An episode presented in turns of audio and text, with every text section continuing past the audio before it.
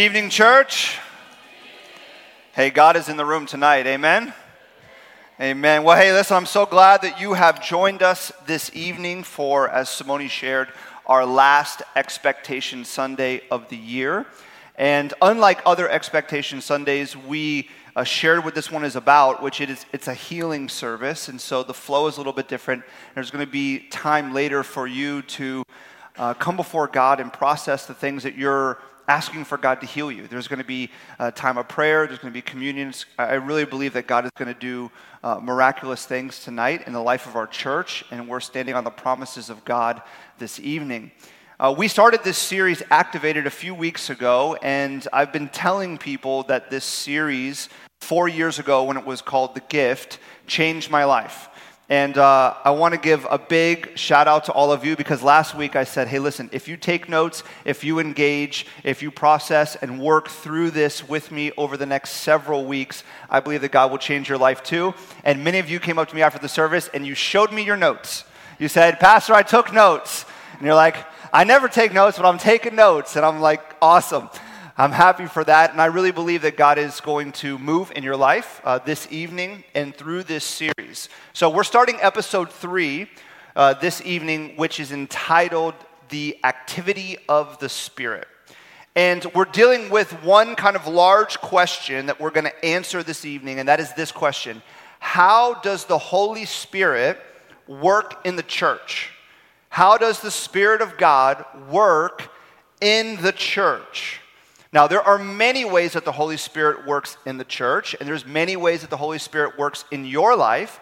But there's one primary way that we see in Scripture that the Holy Spirit works in the church by providing something very unique, only provided by Him. And that's spiritual gifts. Over the next several weeks, we're going to be looking into the very specific spiritual gifts that we see in Scripture.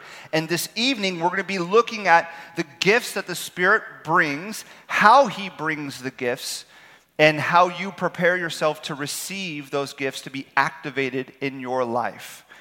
So, when I bring up spiritual gifts, there, there may be a lot of confusion in your mind, some confusion in the room because people have different associations and theology and experiences with the topic or the belief of spiritual gifts. Some people, maybe you're in this camp, you think, isn't that a Pentecostal thing? That's like a, that's that denomination. It's charismatic. I'm not from that denomination. I don't really understand it. And so you kind of relegate it to that part of the church. Now, some people may say, I don't really know much about spiritual gifts, but I'm wondering, are they developed? Like maybe I'm new in my faith or I'm just beginning to grow in my faith. Are these things that are developed in my life as I grow in my faith? Am I going to see spiritual gifts kind of born, almost like the fruit of the Spirit? Are they kind of the same where they grow in your life? There's a lot of confusion, a lot of different thoughts around it. And I've been kind of processing um, two things that I want to address tonight because we can't tackle every question around spiritual gifts. Simone shared that this coming Tuesday we have uh, our event called At the Table, and the focus on the conversation on Tuesday at 7 p.m. right here in the church is going to be on spiritual gifts and spiritual warfare. So if you have questions on spiritual gifts, spiritual warfare, anything like that, make sure you're here on Tuesday night because we're going to be walking through that together in an open and respectful forum. But the, the conversation around spiritual gifts, which has a lot of confusion, a lot of questions, I want to bring up two things that I think I've seen in the church and that I've experienced with interactions with many people on this topic. And I want you to picture for my explanation here one of those old school weighted scales. You know what I'm talking about? The doctor's office, some of them still have one where you have the little thing that balances in the middle and you have the weight. Boxers and UFC fights, they still use these to get the exact, precise, I think, uh, you know, weight. So picture that. And, and what I want to say is that around this topic of spiritual gifts, I think people, in large part, are either too heavy, where it falls down, or they're too light, where it's hitting the top. And the goal is to reach balance, biblical balance on the topic of spiritual gifts. Now, when I say too heavy, what I mean is people that believe in the full expression of the gifts as outlined in the Bible, but without the biblical guardrails and order that is set out so that it might be a place of flourishing for the gifts and not a place of maybe mistreatment or misuse of the gifts. So, too heavy is like, I believe in all the gifts, but I maybe haven't been in a situation or implemented the guardrails in the Bible to protect the use and the flourishing of those gifts. Then there's people that are too light on the topic of spiritual gifts, and these are people that have either wholly ignored the conversation and the theology of spiritual gifts or have rejected certain gifts for fear of the slippery slope where you get too heavy on the spiritual gifts or it just feels uncomfortable. Too light, too heavy. The goal and the prayer for our church is that we would find biblical balance as we see in Scripture. So I've been praying a couple things. I've been reading some books, and you know, and some different authors and pastors have been sharing about their prayer and their desire for a church with a right theology and understanding on spiritual gifts. And I've been praying this for us, and that is this: that we would be a people that are activated people. And we're activated people in two ways. One is that we're intellectually activated and exhilarated by studying the deep truths of Scripture. We want to know what the Bible really says, we want to follow the guidance of Scripture.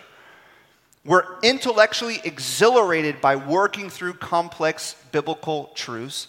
But at the same time, we are also so affectionate for Jesus, we're so in love with the gospel that we are unashamed to give visible expression of our love for God. Because sometimes those that are intellectually exhilarated by the Bible are not always exuberant in their praise and expression of Jesus, right? The prayer is to have both.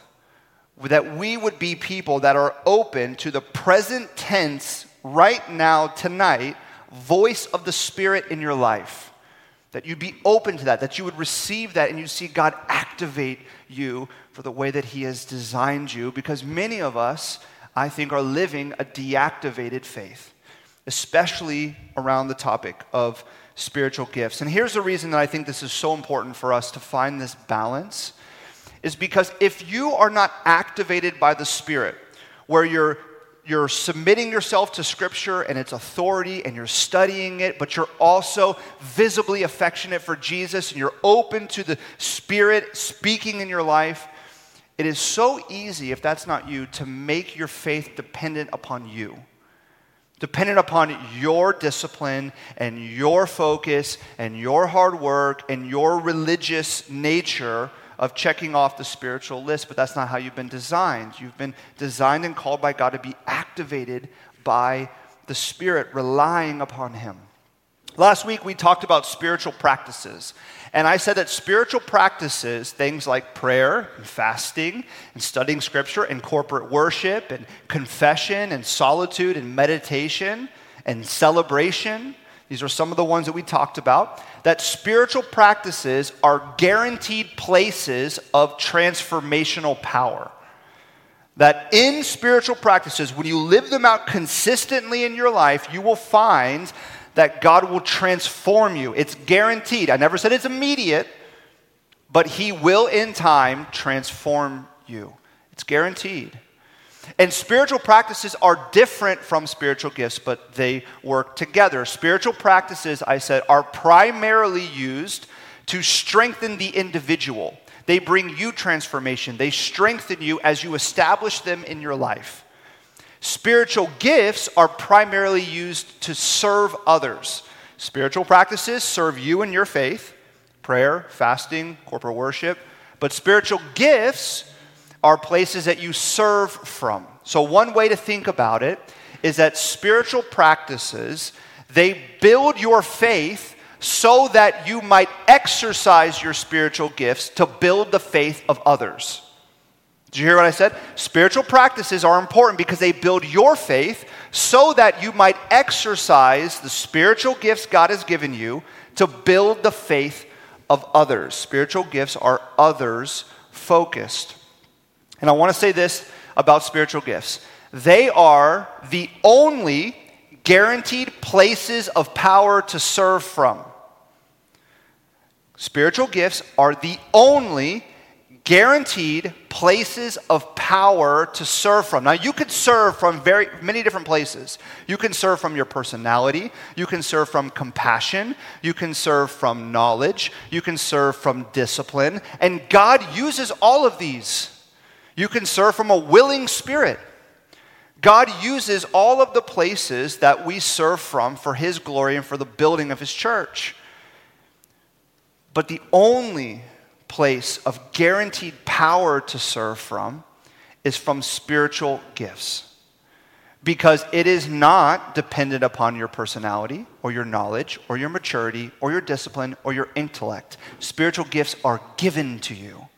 It is literally spiritual gifts, not gifts that you develop, not gifts that you have worked on. They are gifts that the Spirit gives to you, and they're guaranteed places of power to serve from. And I will tell you this when you begin to serve from spiritual gifts, and you see God using these gifts in your life and in the lives of others, there is no greater joy. There is no greater joy to see how God is using you through the very unique gifts that He has given you to build the faith in the church. It's unbelievable. And as, we about, as we're about to jump into 1 Corinthians chapter 12, I want you to know this, okay? And it's going to be kind of underlined here several verses in 1 Corinthians chapter 12, and that is this You have spiritual gifts.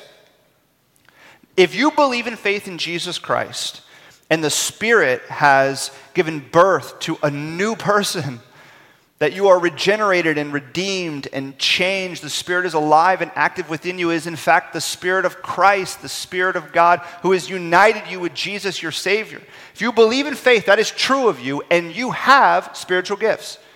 You may say, No, I don't, because I don't know them. They're deactivated, and I believe that the Spirit wants to activate them because they've been given to you to serve from and experience the power of doing that. So 1 Corinthians chapter 12 is the passage that we're looking at tonight. A few verses here, starting in verse 4 through verse 11. Here's God's word to us. It says this Now there are a variety of gifts, but the same Spirit. There are varieties of service, but the same Lord. And there are varieties of activities, but it is the same God who empowers them all in everyone. To each is given the manifestation of the Spirit for the common good. For to one who is given through the Spirit the utterance of wisdom, and another the utterance of knowledge according to the same Spirit, there's gifts being listed here to another faith by the same Spirit, to another gifts of healing by the one Spirit, to another the working of miracles, to another prophecy, to another the ability to distinguish between spirits, discernment, to another various kinds of tongues, and to another the interpretation of tongues. All these are empowered by one and the same Spirit, who apportions to each one individually as he wills. Did you notice the language? The language is on the Spirit who gives these. Look at verse, uh, verse 6, 7 says this It's God who empowers them. You don't develop them, you don't create them. It's not based on your personality or your knowledge or your maturity or your discipline or how long you've been a believer. It is not dependent on anything that you have done. It is God who empowers them in you, and it is given to each one. So when I told you that you had spiritual gifts, you may have thought, well, not me. Maybe other people in the room, but not me. I know myself, I don't have them. Well, the Bible says you have them. So I'm going to go with that because God has given them to each one for the common good. Remember, I said that spiritual gifts are not primarily for your individual good, they are for the common good, for the building up of the church and the faith of others. That's what they're for. In that last verse, verse 11, I, it makes it so clear. All of these gifts are empowered by the Spirit, they're activated by the Spirit who apportions to each one individually as he wills. Here's what you need to know about spiritual gifts they are given to you, to everyone in the church, and they are given to you by God based on God's sovereign grace and will. It is His grace and His will that He gives gifts to His people, to His family, to His church. The Spirit activates them in your life. They are portioned to you by God. And I want to say a disclaimer, and that is this we're going to talk about these gifts over the next three weeks in very specifics. And I believe that every one of the gifts that we're going to talk about are alive and active in the church today that, this, that if you look at Christian history, it is clear that the Spirit of God has been empowering and apportioning these gifts to the church for the building of the church, for the proclamation of the gospel, for the common good of God's people and the city over 2,000 years. And there are times when God gives more of one gift to a particular city or a particular congregation or a particular location, depending upon the need of the church. But it is clear to me from Scripture and from Christian history that the spiritual gifts that we see in Scripture are alive and active today. So, what are the spiritual gifts? Well, we're not going to get into them in specific this evening, but I want to tell you what they are because if you're like me, you want to know what we're dealing with here. And there are 21 spiritual gifts that we're going to work through. 21 spiritual gifts that we're separating into three categories love gifts, word gifts, and power gifts. This helps to understand the usage of the gifts and how God uses these gifts in the church through you. So here's what they are love gifts. They manifest the love of God in practical ways. So they show and reveal God's love to people in practical ways. Here are the love gifts the gift of administration, of help, of mercy, and of giving. Then there are word gifts. Word gifts they clarify the nature, action, and purposes of God. So they help clarify to people the nature of God, the actions of God, and the purposes of God. Here are the word gifts the gift of teaching, exhortation, apostleship, leadership, pastoring, shepherding, and evangelism. And then we have the power gifts. The power gifts demonstrate the power, presence, and reality of God in the moment. They reveal God's power and His presence and His reality to people in the moment. Here are these gifts the gift of prophecy, tongues, the interpretation of tongues, intercession, healing, faith, discernment, works of power, words of knowledge, and words of wisdom. Now, all of these gifts are meant to be worked together, practiced together. They're not individual, they're not just for you. They're used to be places that you serve from for the common good of the church, the building up of the faith of others, and the building up of the church in the city. So, whether you discover that God is activated in your life, love gifts or word gifts or power gifts, He has given them to you for you to use for the common good of others. They're guaranteed places of power for you to serve from. And these gifts are given to the church to make known the reality of God in the church. Sam Storms, who is an author and a pastor, he has a great quote. I've been reading this over the last couple weeks. I love how he puts this. He says, Spiritual gifts are God going public among his people. Spiritual gifts are God going public among his people. It is God revealing that, yes, God is transcendent, but he is immanent. He is not removed from our lives and our history and our church and our city. He is alive and active, and the Spirit is empowering gifts in the church to make God known in our midst, to make him visible. It's God going public. Now, it's important to understand this. Spiritual gifts are not like carrying around a golf bag. Some of you hear golf. I don't because I always hit it on the other, uh, the other hole because my slice is so bad I have to pretty much stand backwards for it to loop around. Not good at golf. But I know in golf you have a golf bag and you have a lot of different clubs, right? So you have the five iron and the pitching wedge and the driver, and you use a different club depending upon the situation you're in, whichever one is most appropriate to try to get the ball into the hole. This is not how spiritual gifts work, okay? It's not like you're carrying around all the gifts, you're like, I'm gonna pull out prophecy, I'm gonna try this one out for size. tongues. I feel weird about that one, not going to do that one. So now I'm going to pull out leadership. I like leadership. I'm going to use leadership. It's not a golf bag where you pull out what you want to use because you have spiritual gifts. Every one of you has at least one, I believe, multiple spiritual gifts. And I believe that in this series, God is going to activate those in your life. You're going to be able to deploy them and you're going to experience the joy of that, but they're given to you. God chooses which gifts He gives to you, He apportions them to you. Because spiritual gifts require you to be dependent upon, what do you think the answer is? The Spirit. It's been the answer this whole series. Some of you have been tracking. Spiritual gifts require you to be dependent upon the Spirit, for He gives them to you, and you rely upon Him for the usage of those gifts. They are not developed by you, they are given to you. It is not based on your expertise or your skill or your intellect or your talents. And that also means something else. That means that for you to discover the gifts that God has given you, for them to be activated in your life, you do not need an extra exercise or ceremony or baptism to receive those gifts because the Spirit gives them as He wills. He apportions them, they are given to us. Because here's the, the, the, truth, and I want us to really understand this this evening. The Holy Spirit cannot be compelled. Do you know that?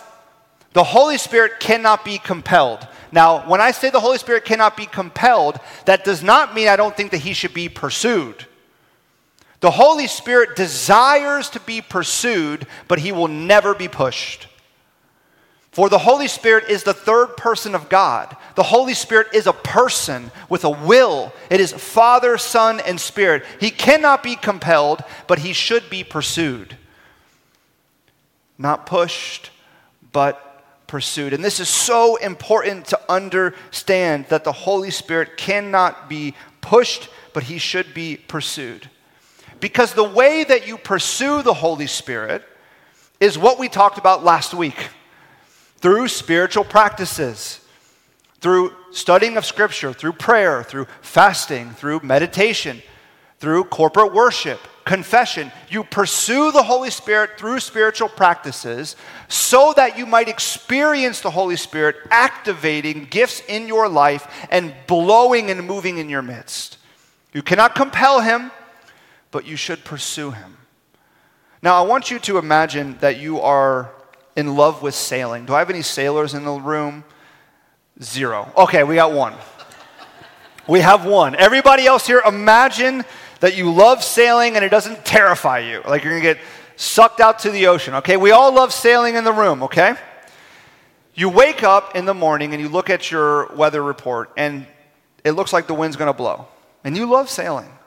So you're like, hey, I'm clearing the calendar. I'm going to go down to the marina and I'm going to get things ready because I'm going to go sailing today. So you get your sailboat out, you get it all ready, you put it in the water, you put up the, the sail, you get it ready for the wind to blow so that you can experience the joy of being pulled by the wind. And you go out into the bay, you get out there and you're waiting. You're waiting. And it's dead calm.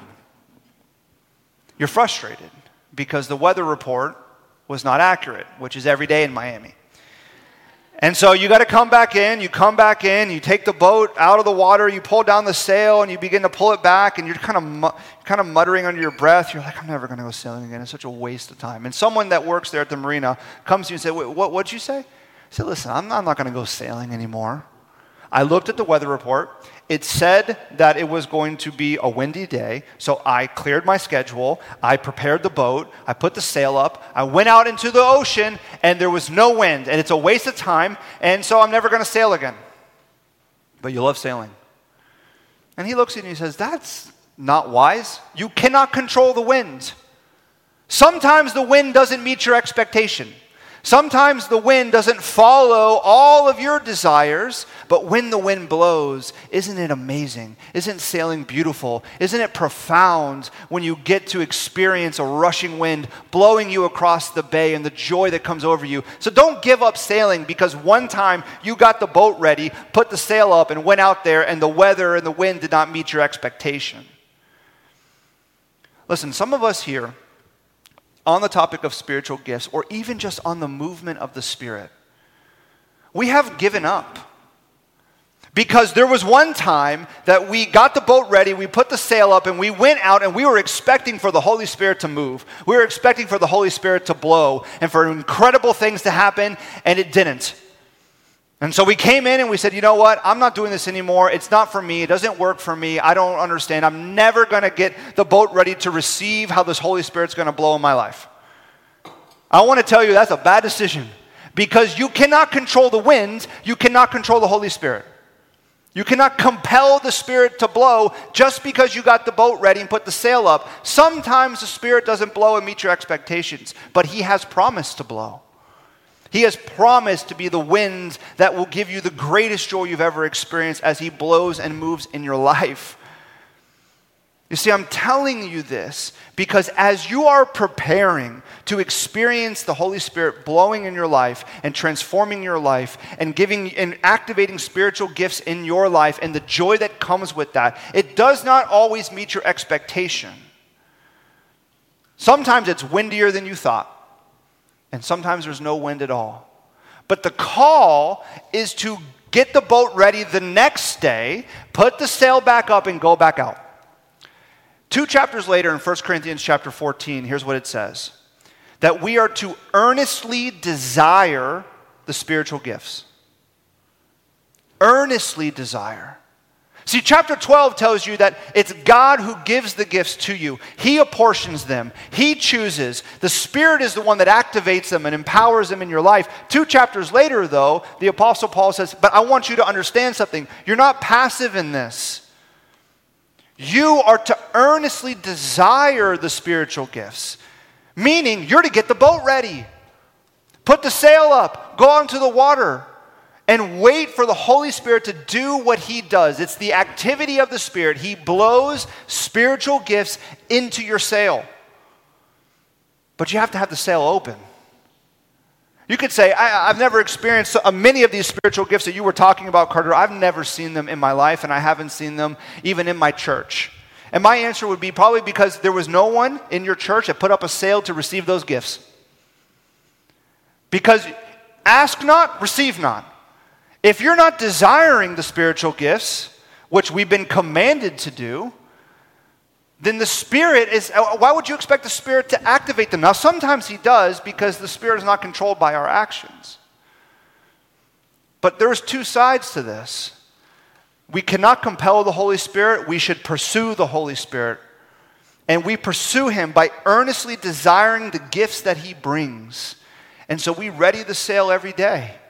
We oh, get the boat ready, we go out to the bay, and sometimes our expectations are not met, but it's because we can't control the wind. But we know the joy when the Holy Spirit blows in our lives. And I want to bring this all together by saying this. If you identify with the, the, the side of that weighted scale that I talked about in the beginning where you're too heavy, maybe you have this is not there's no issue with you on spiritual gifts you have always believed in the full expression of the spiritual gifts but there has not been a lot of guardrails in your life or in your church experience I'm praying that if you're too heavy, that you would allow the Spirit to cause you to realize that you cannot compel Him, you can only pursue Him. You can only pursue Him. And one of the greatest things that the Holy Spirit can do for you if you're too heavy is to bring to an awareness, to activate in your mind an understanding that some of the spiritual gifts that you think you have, you don't. You may feel like, I don't know, like that you said that. But it's true. Because here's what we're, we're capable of doing we're capable of manufacturing gifts in our lives. We're capable of getting the boat ready, putting the sail up, going out into the ocean, waiting for the wind to blow. It doesn't blow, so we pull out some oars and start rowing and call it sailing. Right? We're capable of that. And one of the greatest things that the Spirit can do in this series for you is to bring to mind that some of the gifts that you thought you had are gifts that you just started rowing and you manufactured for yourself. And to help you to understand that those are not your gifts and to set the sail up and say, Holy Spirit, I'm going to pursue you and I want you to activate gifts in my life.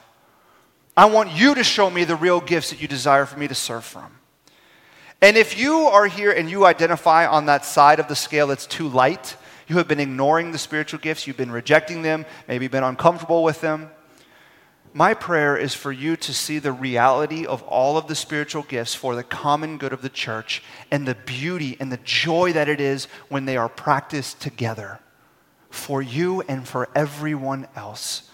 And that you would, maybe for the first time in your life, get the boat ready, put the sail up, and go out and wait for the Holy Spirit to blow. Because there's no greater joy than seeing the Spirit blow the gifts that He wants to activate in your life and then you being able to serve from them. Pastor Tim Keller has a quote on this, and I love what he says. He says the following There are certain things that you and only you can do, you alone can do. And if you, in God's providence, are here, which you are, then the rest of us need you, or you wouldn't be here. God doesn't waste people, He doesn't waste assets like the rest of us do.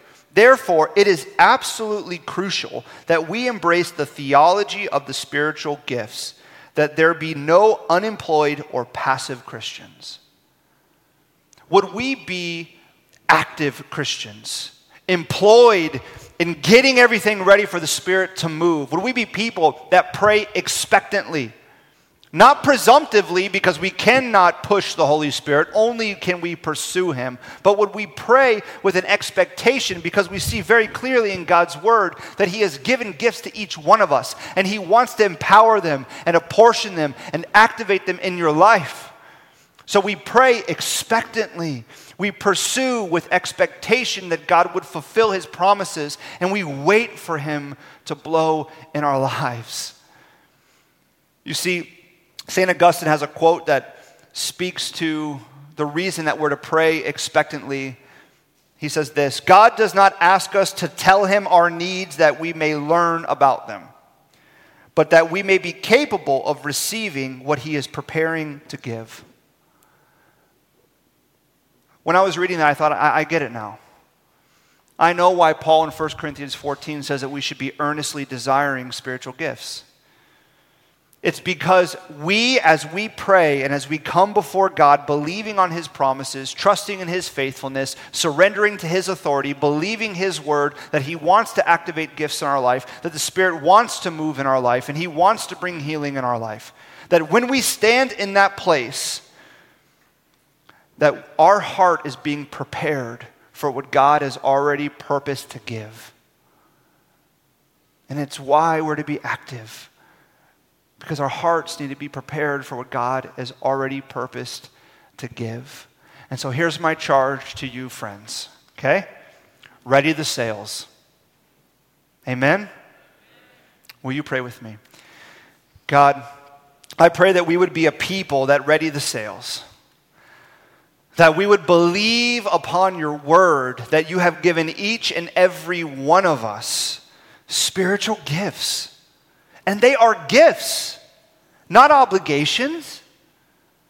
Gifts for us to serve from, gifts for us to enjoy your presence, your working in and through us, gifts given to us to see how we might serve from a place of power that is for the common good of others, Lord, that fills us with such deep joy. I pray that we would be a people, activated people, intellectually wrestling with your word, surrendering to the authority of your word, but open to a present tense voice of your spirit. God, I pray that you would use the spiritual gifts to make yourself public in this church. That we would be people that pursue you, not presumptively, but with expectation that you will do what you have promised to do. It's your activity, Holy Spirit, and that is to blow in our lives, to bring gifts to our lives for the building of your church, Jesus. We pray this in your name, Jesus. Amen.